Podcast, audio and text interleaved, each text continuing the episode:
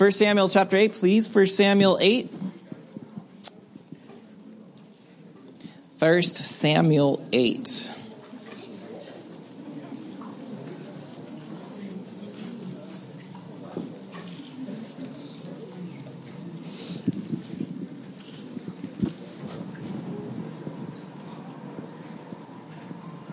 I do want to um, apologize for uh, those who are reading along with us, which is a I encourage you to do. Um, the bulletin I didn't quite accurately portray uh, the amount of chapters we'd be covering, so I apologize for that. Um, but we're going to be going through 8 through 15. So that's, that's what we'll be doing. We'll be going through the whole rise and fall of Israel's kingdom in the next few months. We're going to see a king, the barren king, who did not let the word of God dwell in him richly. So let's go.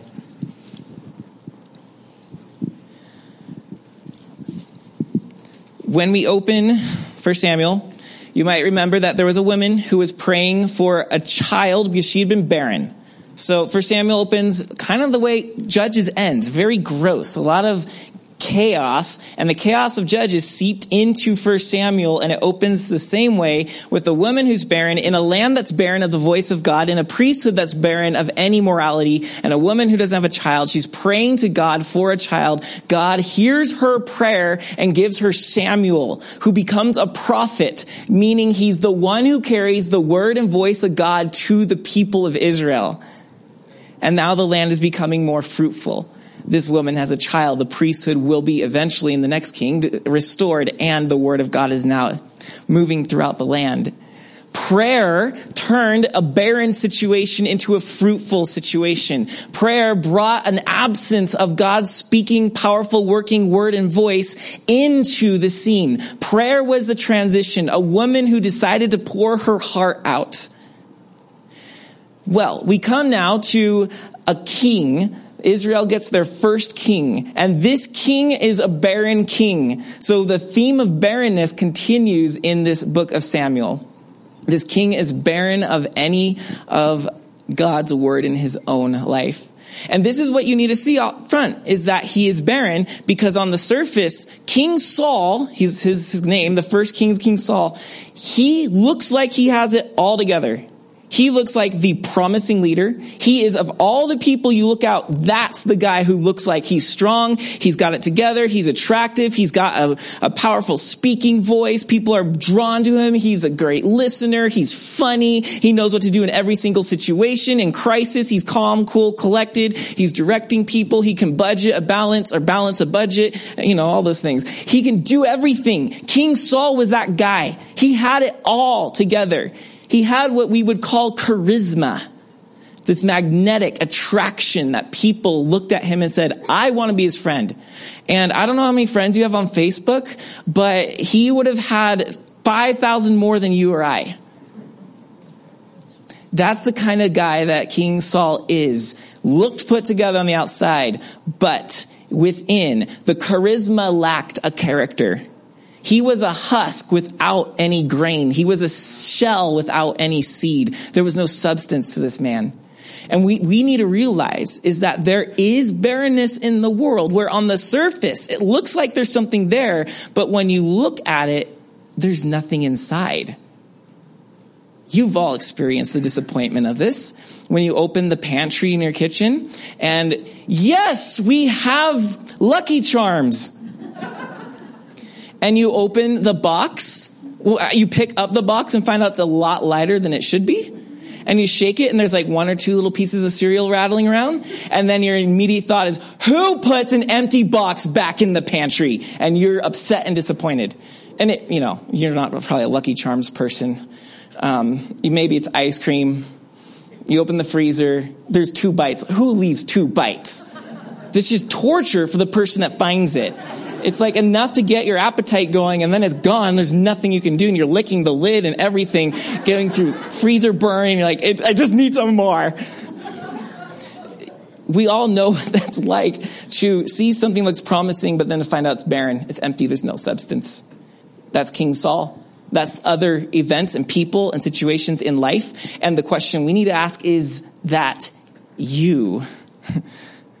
Is that me? Are we just a lot of show with no substance? And so you might be kind of confused. Did God want Israel to have a king or not? The answer simply is, eh, both. it seems on one hand, he wanted to be their king, but on the other hand, he was okay being their king through a human representative.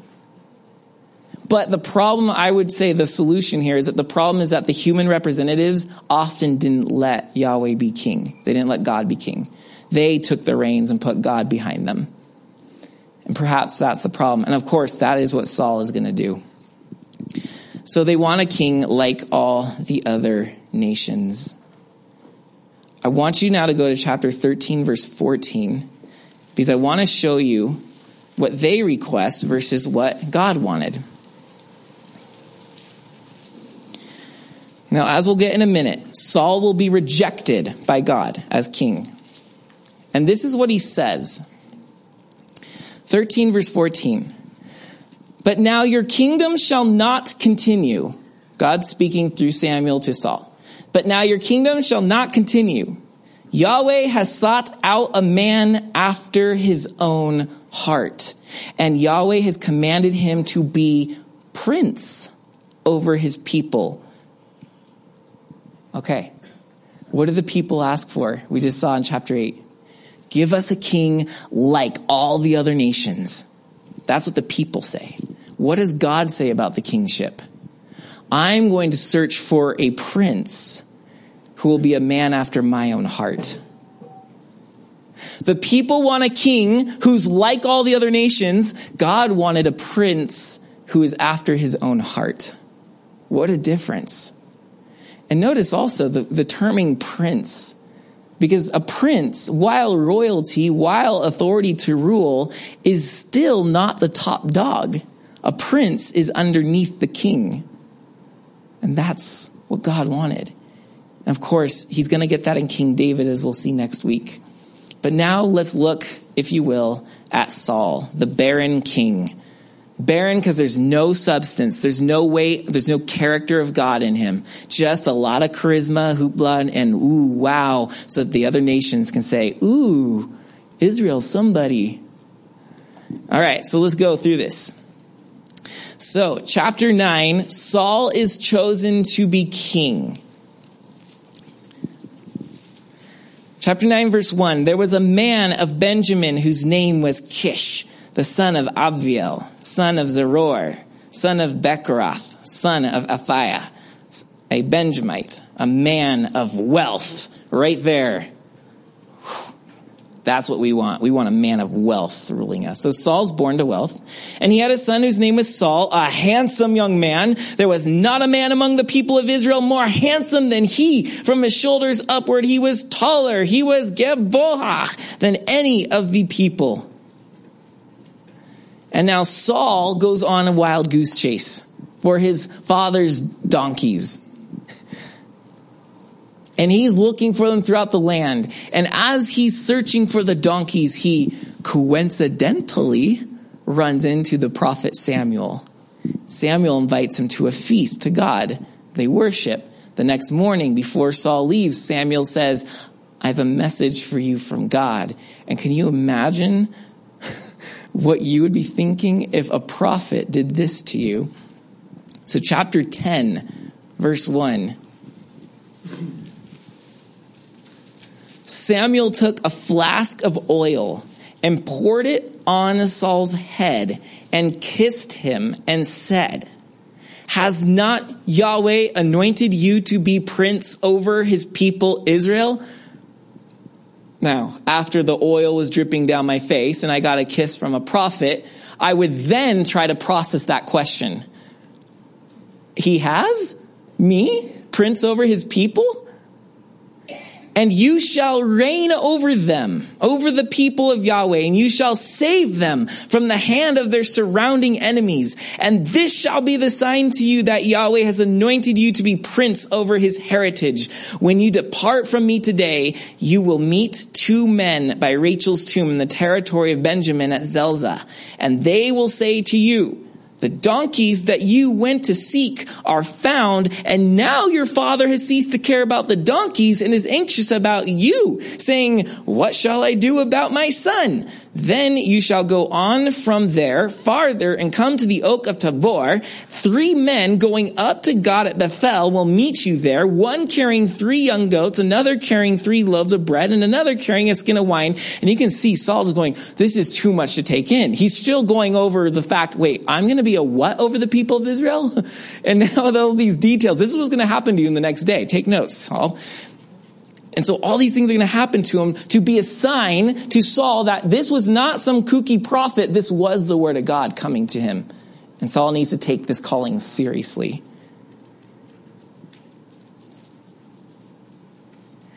Chapter 10, verse 6. Um, then the Spirit of Yahweh will rush upon you, Saul. You will prophesy with them and be turned into another man. Now when these signs meet you, do what your hand finds to do, for God is with you. Then go down before me to Gilgal, and behold, I am coming to you to offer burnt offerings and to sacrifice peace offerings. Seven days you shall wait until I come to you and show you what you shall do. That last part must have been so comforting. Thank you for giving me some guidance because I don't know what to do. You're suddenly making me king of this people. How do they know I'm going to be king? How am I supposed to do this? What's the first thing I'm supposed to do? Taxes. That's not popular, but we need some, we need an army. The Philistines are fighting us. We don't even have weapons of war because the Philistines will not allow us to have copper. The Philistines had a monopoly on copper. Like Israel had no way to make weapons other than farming tools. This was really bad for them.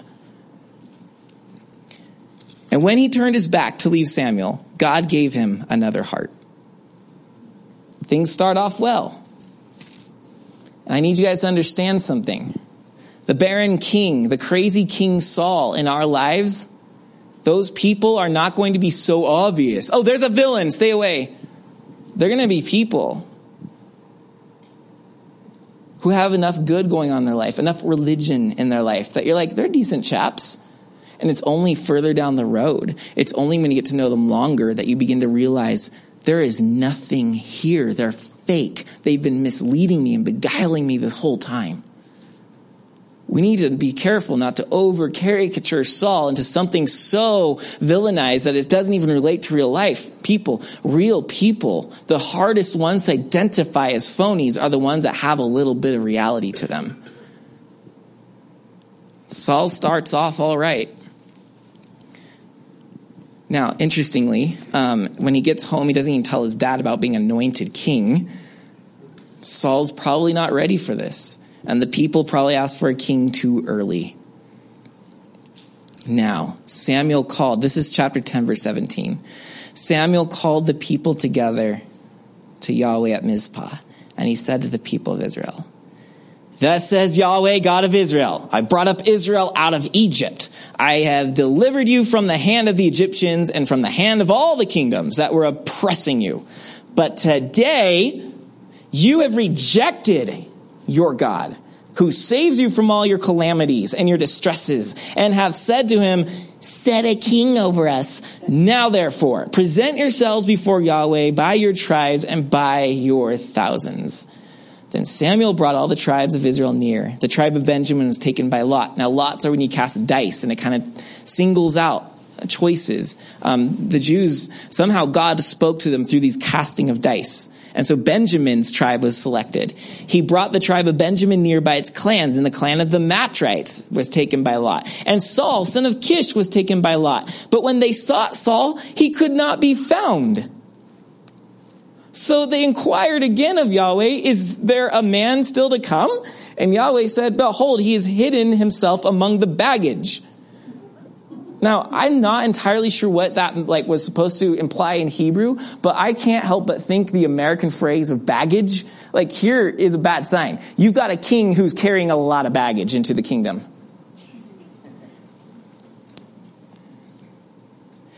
Then they ran and took him from there. And when he stood among the people, you could hear the oohs and ahs. He was taller than any of the people from his shoulders upward. And even Samuel's impressed. Samuel said to all the people, Do you see him? Samuel takes an Instagram selfie with Saul, you know, all the, all the works. This is big news. Whom, do you see him whom Yahweh has chosen? There is none like him among all the people.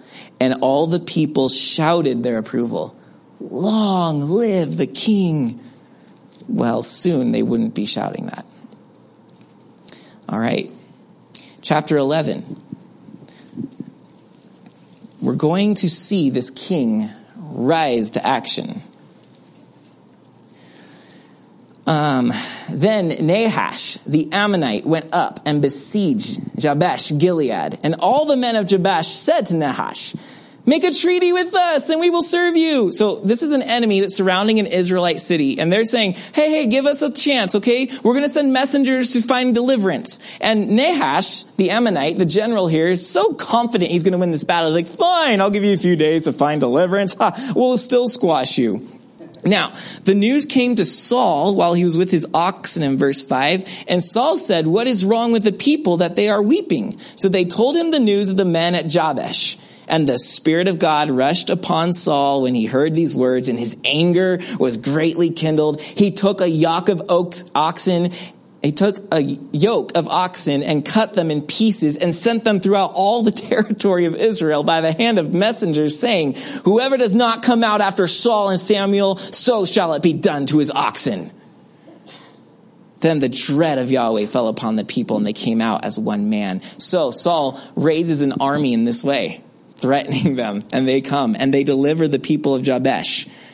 A mighty victory. And Israel's going, oh my goodness. We not only have this most amazing, good looking, strong, significant, majestic, charismatic Gavoha king, but now he delivered us in our first battle. This is great news. So in eager excitement, they regather together and confirm that this is indeed our king. We want him. So in 11 verse 12, then the people said to Samuel, so after all this merry celebration, they have this issue. So they ask Samuel, what, uh, who is it that said, shall Saul reign over us? Bring the men that we may put them to death. So when Saul was first crowned and the people said, long live the king, at the end of chapter 10, there were some people who said, well, we're not going to serve him. Saul held his peace. Saul didn't do anything about it. Now that there's a victory, and it's very clear that Saul's not a man to be on the wrong side of, the people come to Samuel and say, Where were those complainers who weren't going to support Saul? Bring them out that we can kill them. Now, watch what happens. Samuel, they came to Samuel and said, What should we do? But verse 13 says, But Saul said, He answers on behalf of Samuel. Not a man shall be put to death this day, for today Yahweh has worked salvation in Israel. Okay. May not seem like a big deal, but it's going to become a very big deal. What Saul does here is in this magnificent moment, the stage is high. People are cheering and celebrating. And because they're used to going to Samuel for advice, they ask Samuel, what should we do with these men? Saul sees his moment and steps in between the people and Samuel the prophet and says, I have the answer. Look to me for the answer. This is what we would say is upstaging. King Saul is upstaging prophet Samuel. Now, to upstage comes from theater and stage. It's, it's, so downstage is right here, where the stage is closest to the audience. That's downstage, is where you're visible, it's where you're seen. To be upstage is to be as far back as you can, where the drummer is usually hidden. That was a joke. Right, Mike? uh, okay. Anyways, that's downstage or upstage, I mean. That's upstage over there. This is downstage over here. So when you upstage somebody, you're actually moving them toward the back so that they can't be seen. You're putting yourself in front of them. Saul is upstaging Samuel. Get back, old man. It's not the prophet's rule anymore. It's the king's rule. And he steps in. Now, nothing comes out from it. Samuel gives his, he sees what's happening, gives his farewell address in chapter 12, in which he gives their history and how they should live and says, I'm going to pray for you guys always. But then in chapter 13, it starts Saul has to keep upstaging the prophet. So we're going to see this happen a second time.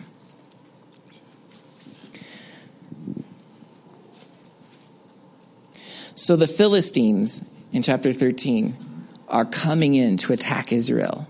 And they have more chariots than Israel has soldiers. Okay, and battle terminology is really bad news. It means they have more technology than you have. And their technology outnumbers your people. So it's really bad.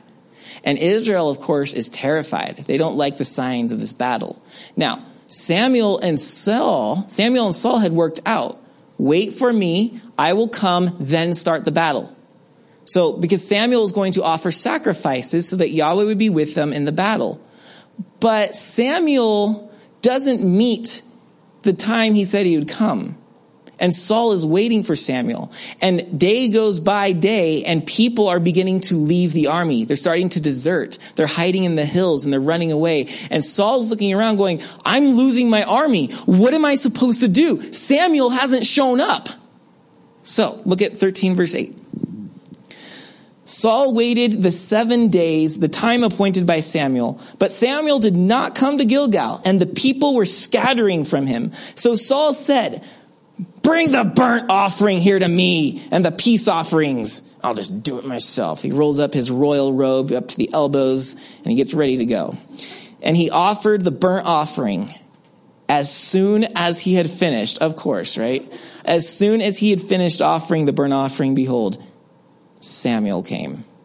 And Saul went out to meet him, kind of preempt the whole situation, and greet him. And Samuel said, What have you done? And Saul said, uh, uh, well, when I saw that the people are scattering from me and that you did not come within the days appointed, your fault, by the way, and that the Philistines had mustered at Gilgash, I said, now the Philistines will come down against me at Gilgal, and I have not sought the favor of Yahweh. So I forced myself Oops. So I forced myself and offered the burnt offering. And Samuel said to Saul, You have done foolishly. You have not kept the command of Yahweh your God with which he commanded you. For then Yahweh would have established your kingdom over Israel forever. What? If you had only obeyed Saul, your sons, your lineage would have ruled over Israel forever. But now your kingdom shall not continue. Yahweh has sought out a man after his own heart, and Yahweh has commanded him to be prince over his people because you have not kept what Yahweh commanded you. Boom. Saul, second time, upstages Samuel. Well, the prophet isn't here to help lead us into battle with sacrifices and worship. I'll do it myself. Bye, Samuel. I'll do it. Well, Samuel comes and realizes he's been upstaged and God's not happy. And now Saul's dynasty will come to an end. Your son will not be king over Israel. Speaking of that son, look what happens next. Chapter 14. One day, Jonathan, the son of Saul, said to the young man who carried his armor, Come, let us go over to the Philistine garrison, on the other side. But he did not tell his father. Saul was staying in the outskirts of Gibeah in the pomegranate cave at Migron. The people who were with him were about 600 men, including Abijah, the son of Ahitub, and Ichabod's brother, and the son of Phinehas, son of Eli, the priest of the Lord in Shiloh, wearing an ephod. And the people did not know that Jonathan had gone.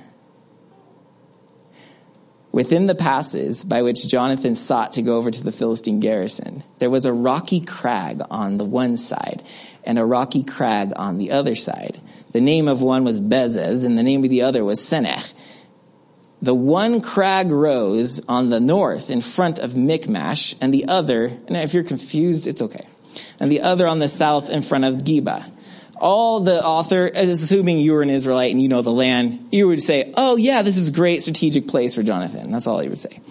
Jonathan said to the young man who carried his armor, Come, let us go over to the garrison of these uncircumcised. It may be that Yahweh will work for us, for nothing can hinder Yahweh from saving by many or by few.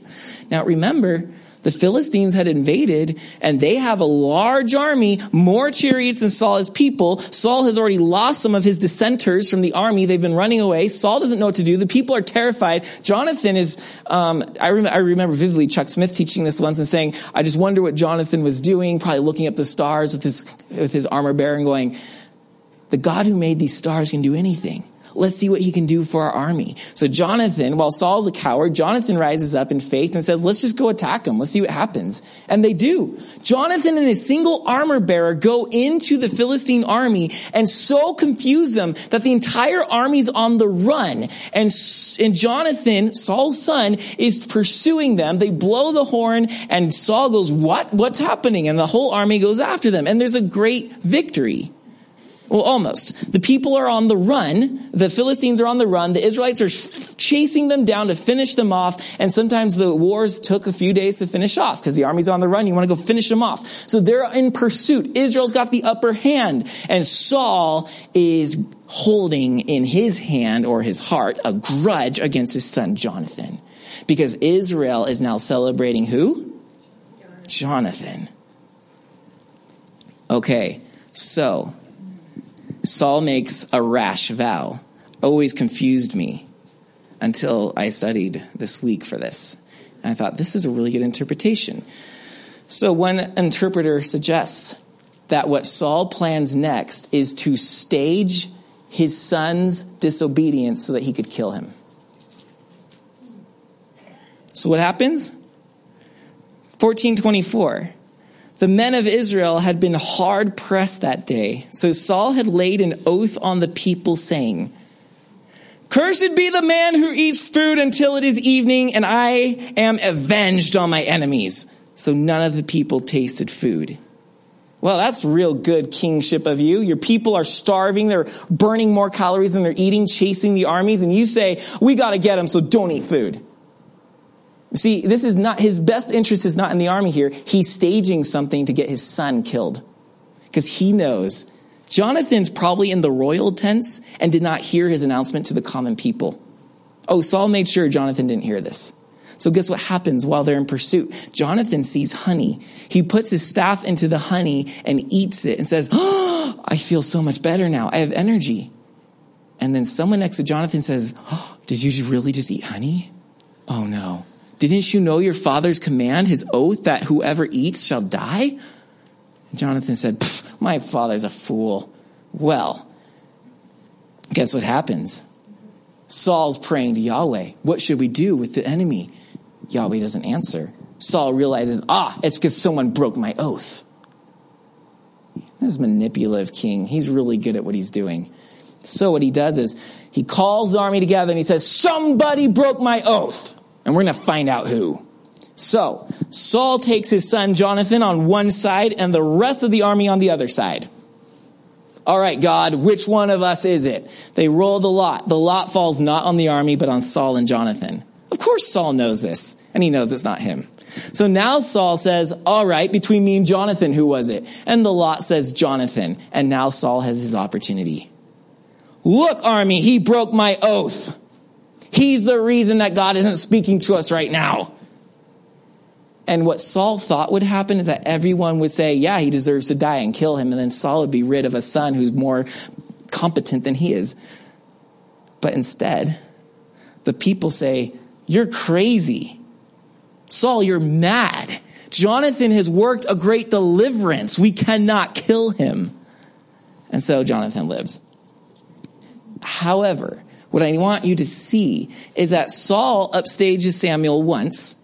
Hmm, no consequences at first. He upstages Samuel a second time. Saul loses his dynasty. So now he thinks, I don't need my son anymore, and as long as he's more popular than me, I can get rid of him. So Saul's selfishness in putting the word of God behind him is now showing, is turning him into a mad person. He wants to kill his own son. Now he's going to upstage Samuel one more time. Chapter 15. And Samuel said to Saul, Yahweh sent me to anoint you king over his people Israel. Now therefore listen to the words of Yahweh. Thus says Yahweh of hosts, I have noted what Amalek did to Israel in opposing them on the way when they came up out of Egypt. Now go and strike Amalek and devote to destruction all that they have. Do not spare them, but kill both man and woman, child and infant, ox and sheep, camel and donkey. Now, incredibly brutal by our standards today. This was very common in ancient societies. Um, but what you need to see is that Yahweh commands, nothing survives. Okay, pretty simple, right? The Amalekites were Israel's first enemy when they came out of Egypt. Get rid of them. Pretty easy task Saul has. Well, guess what happens? Look down at verse 7, 15 verse 7. And Saul defeated the Amalekites from Havilah as far as Shur, which is east in Egypt. And he took Agag, the king of the Amalekites, alive. Oops. Didn't destroy him and devoted to destruction all the people at the edge of the sword. But Saul and the people spared Agag and the best of the sheep, of the oxen, and of the fattened calves, and the lambs, and all that was good, and would not utterly destroy them. All that was despised and worthless, they devoted to destruction. Uh oh. Okay, this is really simple. So let's just make this simple. Samuel, the word of God, said, do this. Saul says, okay, I'll do most of it. Because look, soldiers liked their reward for their risking their lives for their king. That's why kings would often let them take the spoils and plunder the villages. It was their reward for risking their lives. What kind of a king would I look like, Saul thinks, if I prohibit my soldiers from getting the spoils of war? I don't want to be the bearer of bad news let's, let's spare the best and then we'll say it's for offerings to God. Surely Samuel and God will be okay with that. So what does Saul do? Samuel isn't going to make me look good. I'm going to upstage him, the word of God, one more time. Well, this proves to be fatal. So the word of the Lord, this is verse 10. The word of Yahweh came to Samuel.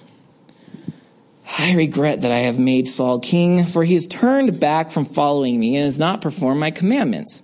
And Samuel was angry, and he cried to Yahweh all night. And Samuel rose early to meet Saul in the morning. And it was told Samuel, Oh, yeah, Saul came to Carmel, and behold, he set up a monument for himself.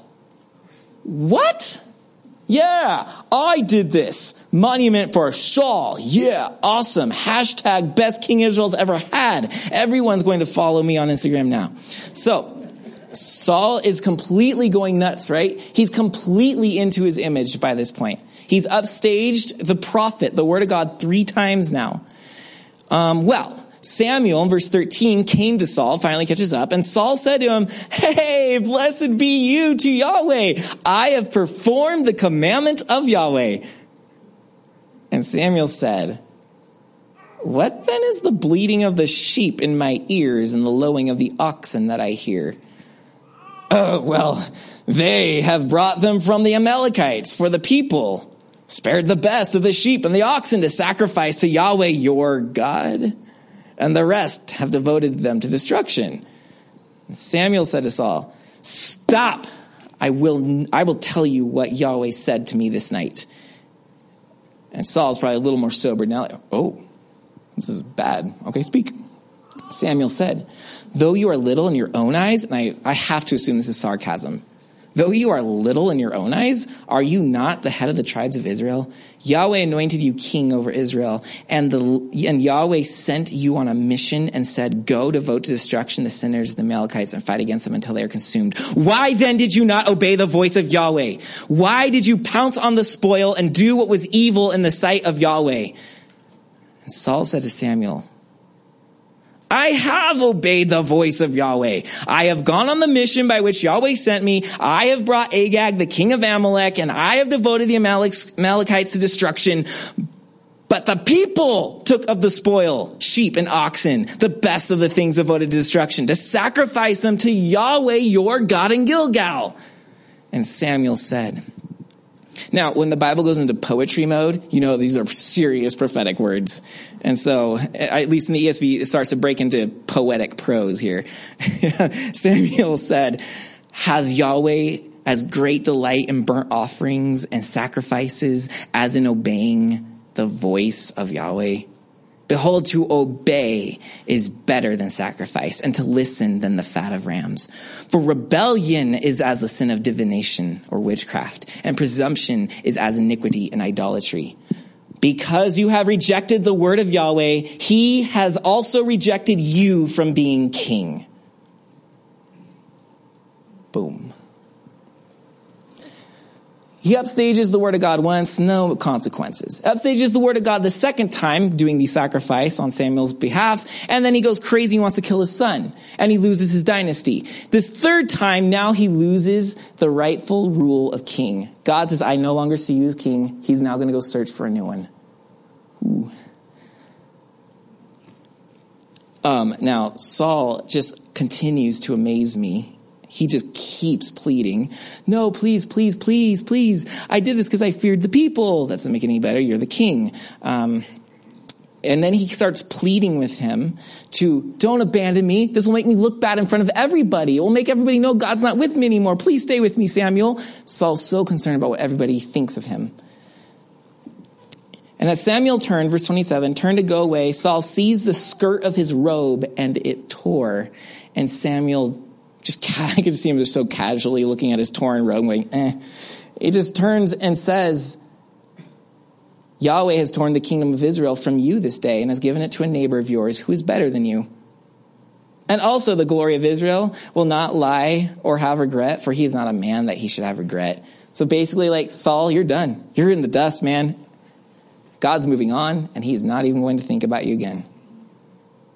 And, and Saul says in verse 30, I have sinned, yet honor me now before the elders of my people and before Israel, and return with me that I may now bow before Yahweh your God.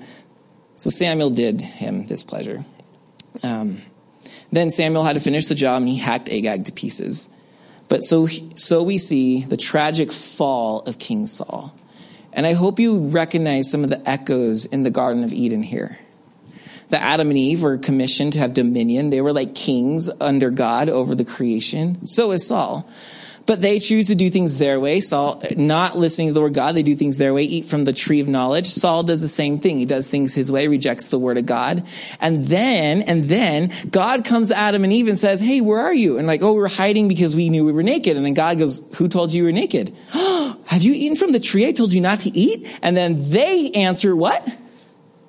Well, Adam says, the woman. And then the woman goes, what? The snake. And the snake goes, yeah, that's me. well, over here, Samuel, representing God, comes to Saul and says, what is the bleating of all the sheep I hear? you haven't obeyed God. And what does Saul say? The people.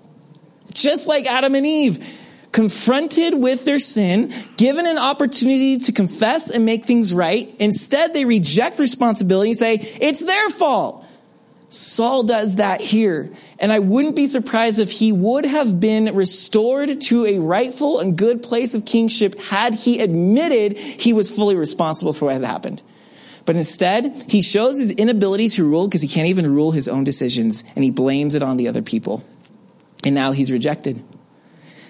And this is what happens, brothers and sisters, when we upstage the prophet the Word of God. Samuel represents, he's the embodied, the enfleshed Word of God before Israel. Jesus was that too. Now, we may not have official prophets in our day and age, but we do have the Word of God here in a book for us. And, and we will lose our right to be rulers in God's world if we continually upstage the prophet. Say, yeah, yeah, yeah, yeah. But I don't want to be underneath this. I want to put this upstage and I will be here. I will do what I want to do. Saul has it all together on the outside. Everybody saw him and wanted to serve him. He was a true vision. If there was a picture of a king in the dictionary, Israel looked up, there's Saul's face. Like he was kingly in everything about him physically but inside he was a hollow husk, a shell with no fruit. Like Jesus, remember when he comes to the temple And he sees the fig tree and he comes up to it, but the fig tree has no figs, even though it was season for figs. And he curses it.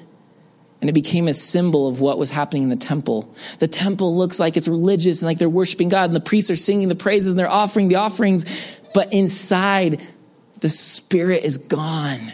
It's a husk. It's a shell. It's empty inside. And so what does he say in Matthew 23? He talks to the scribes and Pharisees and he begins to rail on them. Woe to you, scribes and Pharisees, hypocrites! For you meant you you tithe mint, dill, and cumin, but forget the weightier matters, the more substantial matters of the law, like justice, mercy, and forgiveness, faithfulness. Woe to you, scribes and Pharisees, for you clean the outside of the cup and the plate, but the inside is filthy, full of greediness and selfishness. Woe to you, scribes and Pharisees, for you are like whitewashed tombs on the outside. You look beautiful, but inside you are full of death and dead men's bones. The Pharisees were called hypocrites because they had the outer act together, but there was no substance within. The charismatic role of religious leaders, but no character of their God within. Saul had the same.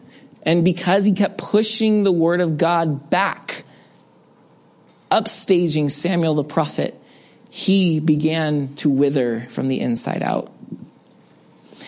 And if I see something in here for us, you know, you may not be King Saul, but you are King you.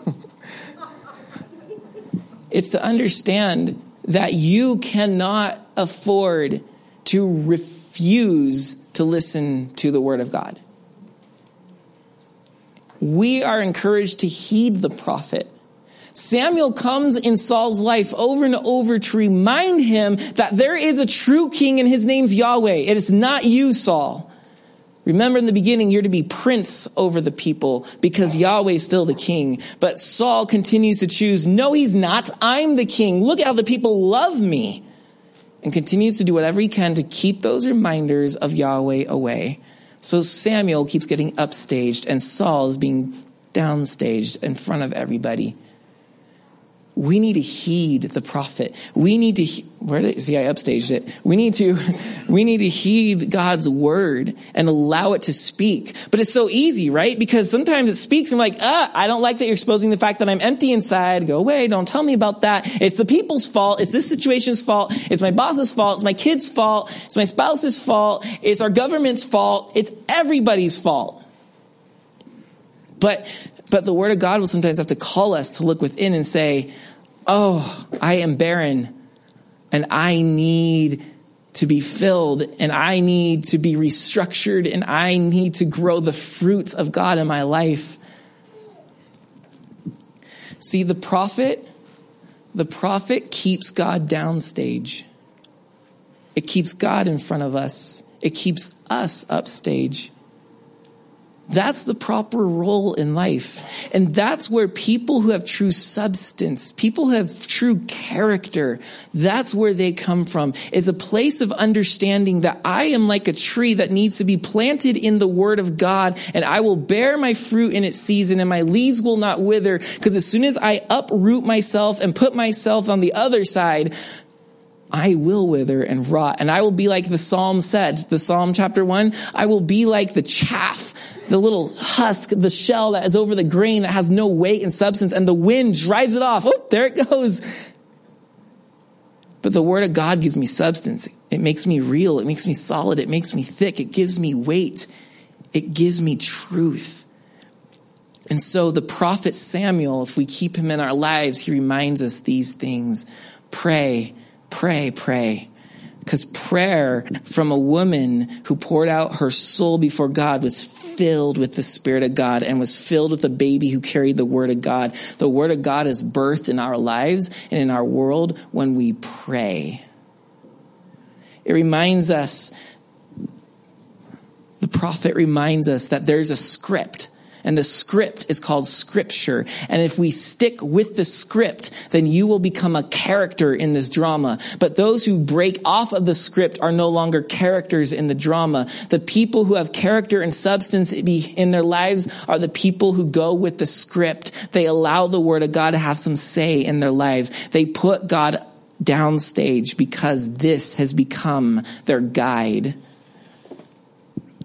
And finally, if we keep the prophet in our life, it will teach us meekness. And meekness is the secret. Jesus said in Matthew 5 5, Blessed are the meek, for they shall inherit the earth. That means you rule, you own, you are a king. The meek inherit the earth. But Saul was not meek.